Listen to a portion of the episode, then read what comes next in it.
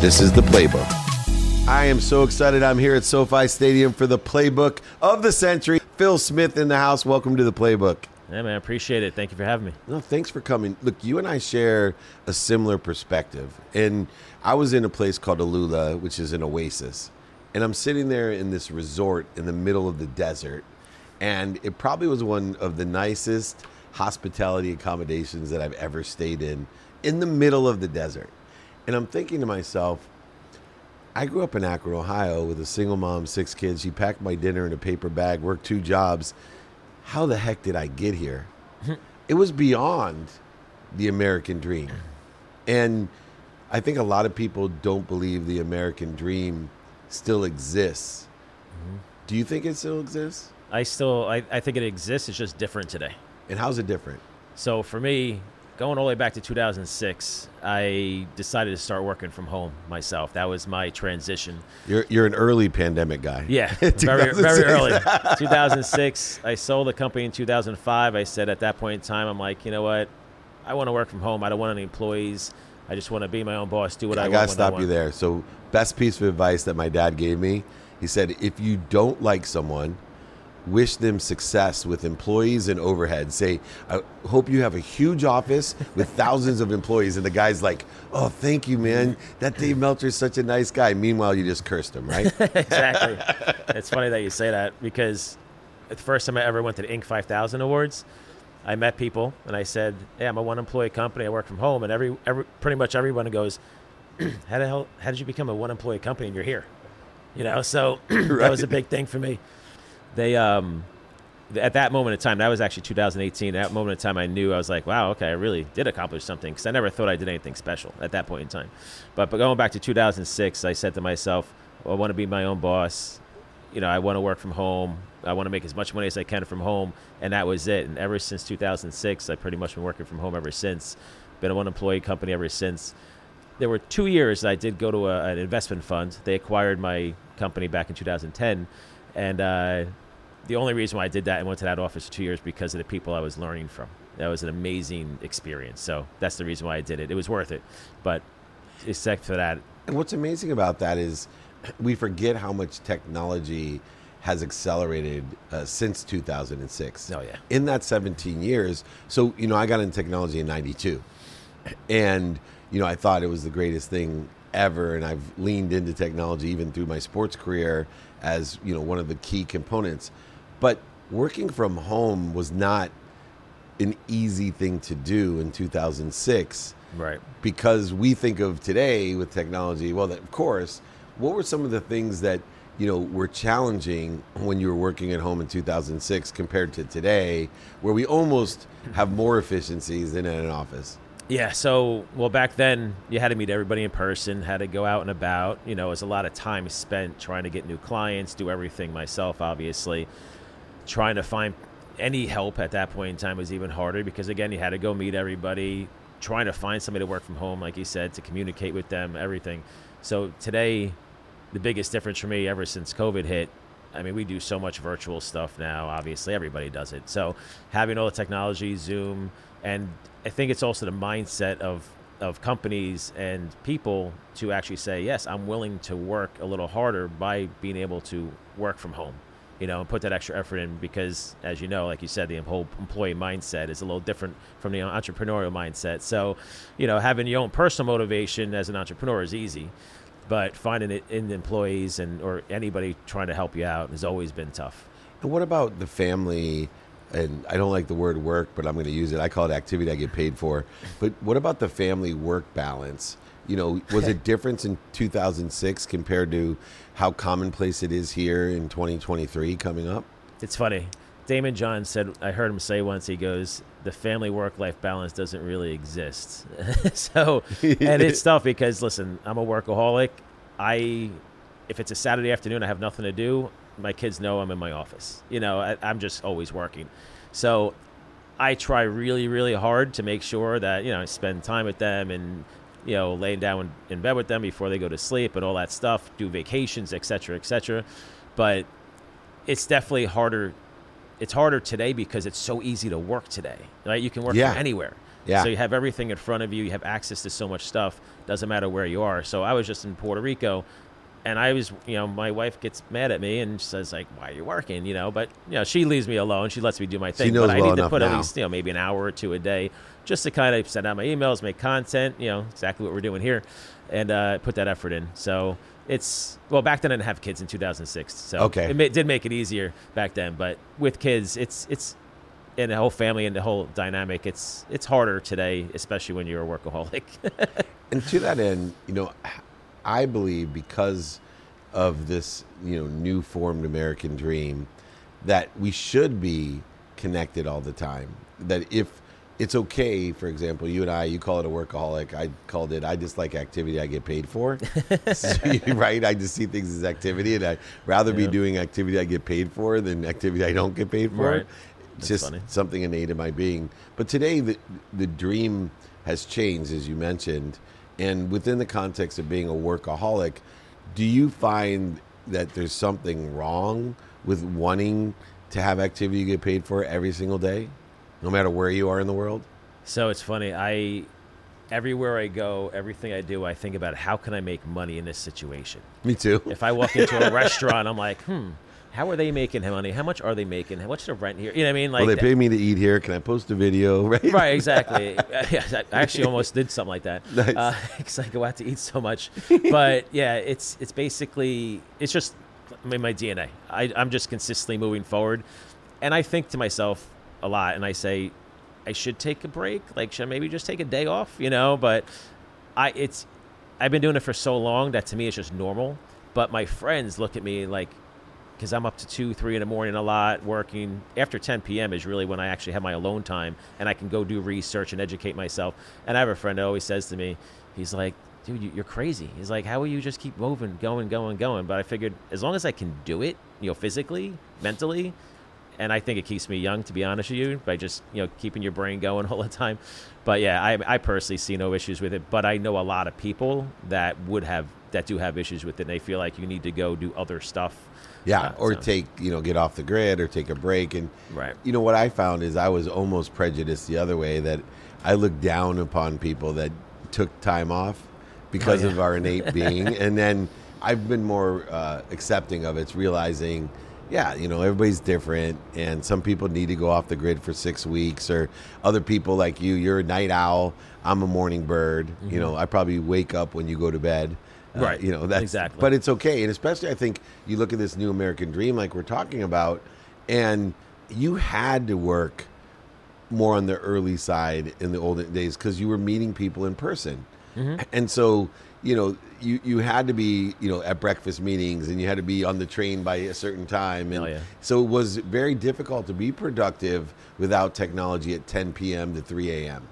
Oh, And yeah. Now today, there's no difference at all. Right. I mean, back back in the day, I started my first company in 1998, and it was hard, you know, to, to just get anything off the ground back then. For us, the way we did our marketing was on Yahoo.com. You know, it's the only thing available back then.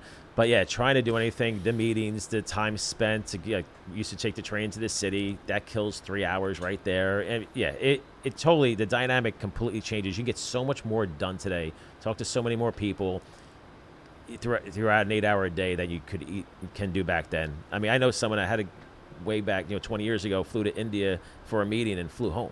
I've done that. I've, Ireland, I've done that. I, almost just did that to Saudi. Uh, I did take two days and then came home. Right. um, now, so let's go to the American dream. What is the American dream today in your perception? For me personally, it's it's living life in your terms, right? Being your own boss, uh, go the vacation lifestyle, just being able to do what what you want when you want, and that's why I push people to become an entrepreneur. Put the effort in. Don't quit. Do what you got to do to make it happen. Even everyone's different, right? Some people figure out right away and they start a business and they're successful with it within weeks or months. Some people may take a little bit longer. But for me personally, that's what it's all about. You know, being around, uh, again, going back to 2006, I knew I was going to have kids, you know, most likely. And I said, I don't want to be in a corp, in a, in the office, probably in New York City. You know, back then that was the idea for me. And work 14 hour days and never see them, et cetera, et cetera. So the fact that I can take them to soccer, you know, deck hockey, whatever sport that they're doing, be at the bus when they come home, if it's their birthday or whatever, you know, I have so much, you know, footage of all that stuff and just being around. So for me, it's, it encompasses everything in your life in general. So the family life, the work life, just everything. And we have so many more because of the amount that we can do during a day and amount that we can do during the day with no travel. Uh, We have incredible productivity. What are some of the things as far as making money that you find to be a dr- an American dream today? Because it's not just living life on our own terms. There has to be options, opportunities, and touches of favor. And one of the shared visions that you and I have is I don't think people realize the size, scope, and the scale of the opportunities that exist if they seek them. What are some that you have found to be better uh, in the American dream? Where you know, yes, we have the '50s. You know, start your own business, work United Auto Parts until you're 65 and you can retire. I mean, that's like baby steps compared to what's available today. Right. That was my dad. You know, my dad did that and worked worked the job for 40 years or whatever it was. So it's funny because from 1998 to today, obviously, like you said, technology, everything's changed so much. So back in 2014, I decided to get into the lead generation business. And the reason why is it just fit my skill set, right? Just for me personally, I love the idea of doing the marketing. I understood that. I they had the sales side of selling leads or figure out how to monetize your leads after you generate them. And once I get into that business, I scaled within two months of starting that company up and started running ads. I got to six figures a month. So that was from October 14 to December 14. So 15 being my first full year, did about 1.57 million. So at that point in time, I'm like, wow, I figured it out. Yeah. You know, like this is cool. It took me a long time to figure Right. out because I overnight success, 17 and a half years. exactly. You know, I was doing social media for years. I was trying this. I was trying that. So uh, just over the years, I started figuring it out. Um, and everything that we do today. So I, in 2018, I ended up partnering with Kevin Harrington, who was on Yeah. the sh- first couple Good of seasons. Shark Tank. Yep. And um, what happened was I I wanted to use his brand to take my brand to the next level. You know, much quicker, right, than I can do on my own. So after right before I met him, I started getting into the education space, and I said, "All right, let me show people how to get into this lead gen business."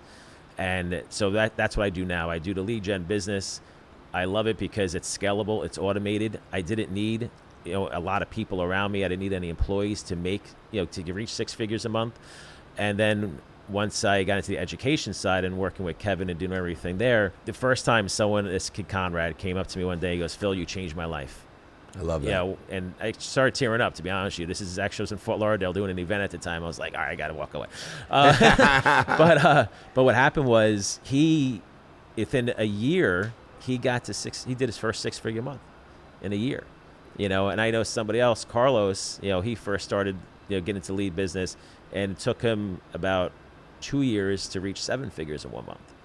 And so I run ads online, and I say that. Yeah. And people are like, oh, that's crap. So you got a guy making more money than you. I'm like, that's a good thing, man. Right, like he went to exactly. a different. It's a great but he has a bigger team. Like he's doing a different he thing. like employees and overhead. I, I could easily do more, but I would need you know 30 people, 20 Right. people. I don't want that. You know, so I'm fine with where I'm at, and I, I always tell tell everybody, I'm like, I just try to make as much money as I can in the situation I'm in. That's it. You know, whatever that is, it is. And I think part of that American dream, like you said, is having control or the flexibility of being able to dictate whether you want to make a hundred thousand or a million or two million a month. It's up to you, but you do have the opportunity to do so. So if you learn something furthermore for 2023 and all of a sudden you're like, whoa, wait a second, if I do have five employees, I can make 10 million a month. Now it's worth having those five employees, Right. which I think a lot of people don't realize. One of the other American dream uh, opportunities is just quality of life. And, you know, we have a cancel culture, we have all these different opportunities, but part of it's because things are so good, right? The quality of life is amazing. The, the cars, the transportation, the technology has given us, uh, I think, a skewed perspective where, you know, it was a lot harder when we were young. So you didn't have time to worry about like what name you called me or what food you were actually eating. No, right, right? Right. How how much do you think that the ease of life, the American dream, is really, as much as some people may have difficulties and struggle, this amazing lifestyle that we can have, and it's up to you.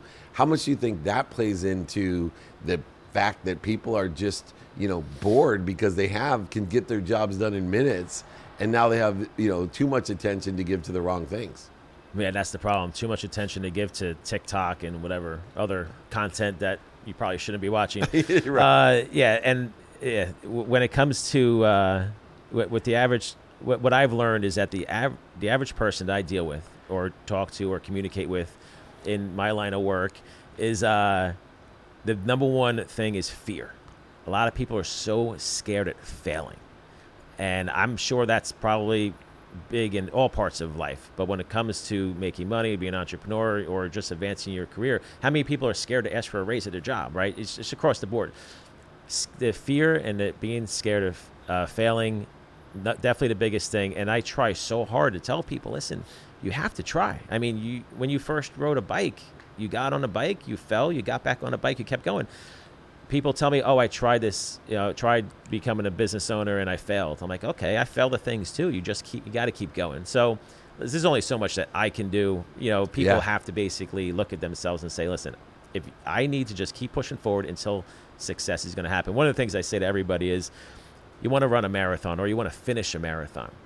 It doesn't matter if you run, walk, crawl. If you just never quit, you're going to finish a marathon. At the end of the day, you're going to finish. And if you take that mindset and put it into a, as a business, say, I'm just going to keep going until I succeed. Because if you don't ever quit, success, you're just going to figure it out. Right? Exact- That's it. I mean- Consistent, persistent pursuit. That's it. Uh, every day without quit. That's exactly right. Last question. Mentorship is so important. You're one of the world's greatest consultants as well.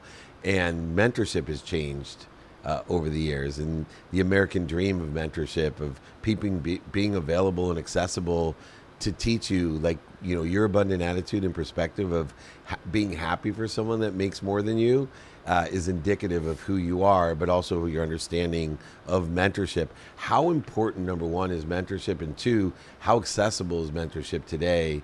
And what are you doing to be accessible in your mentorship?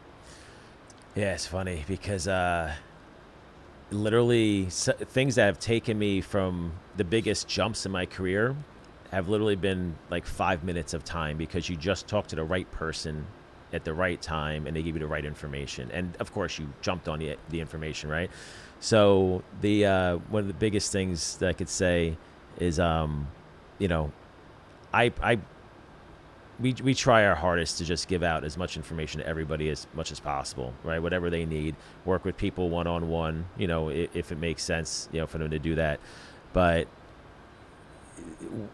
the tra- the biggest transition I could say that I've made over the last five years since I started getting into on the education side is that we started doing we started providing a lot of this service for people. So, for example, if someone wanted to become an entrepreneur, they had to go through every step, right? When we first started doing this, we said, you got to now go build your website. You got to go hire someone if you need to hire them. You needed to go, you know, find the companies you're going to work with. We gave them all the steps to do, but they had to go do literally every single step. So what we did today is we transitioned everything and we said, we now have a hundred person sales team through partner companies. They're not my salespeople. Right. I put all these partners together. So I have over 100 person team now does all the sales for everybody. We have software that automates all their marketing, SMS, email, CRM, everything on a back end. We have uh, all the marketing strategies for them. So all we tell people to do to make your life as simple as possible, all you needed to come in now is just generate a lead. We'll still show you how to do that. We even have software that does it with just a few clicks the mouse. So by me helping pe- by me mentoring people best I can on a mass scale is by literally doing 99% of the work for them to get up and running to start moving forward. And ever since we transitioned to that, and this is all after COVID, we redid everything. And um, once we started doing that, there's a big change in people's success. So basically, I just did a lot of the work for people to kind of help them. Is the best way I could do it. Yeah. So well, you paid the dummy tax. Why should they have to? Living and redefining the new American dream. The incredible Phil Smith giving back to help people make a lot of money help a lot of people themselves, and most importantly, having a lot of fun in a weighted balance like most workaholics. He's truly enjoying himself. Phil Smith, thanks for joining me. This is David Meltzer with Entrepreneurs, the Playbook.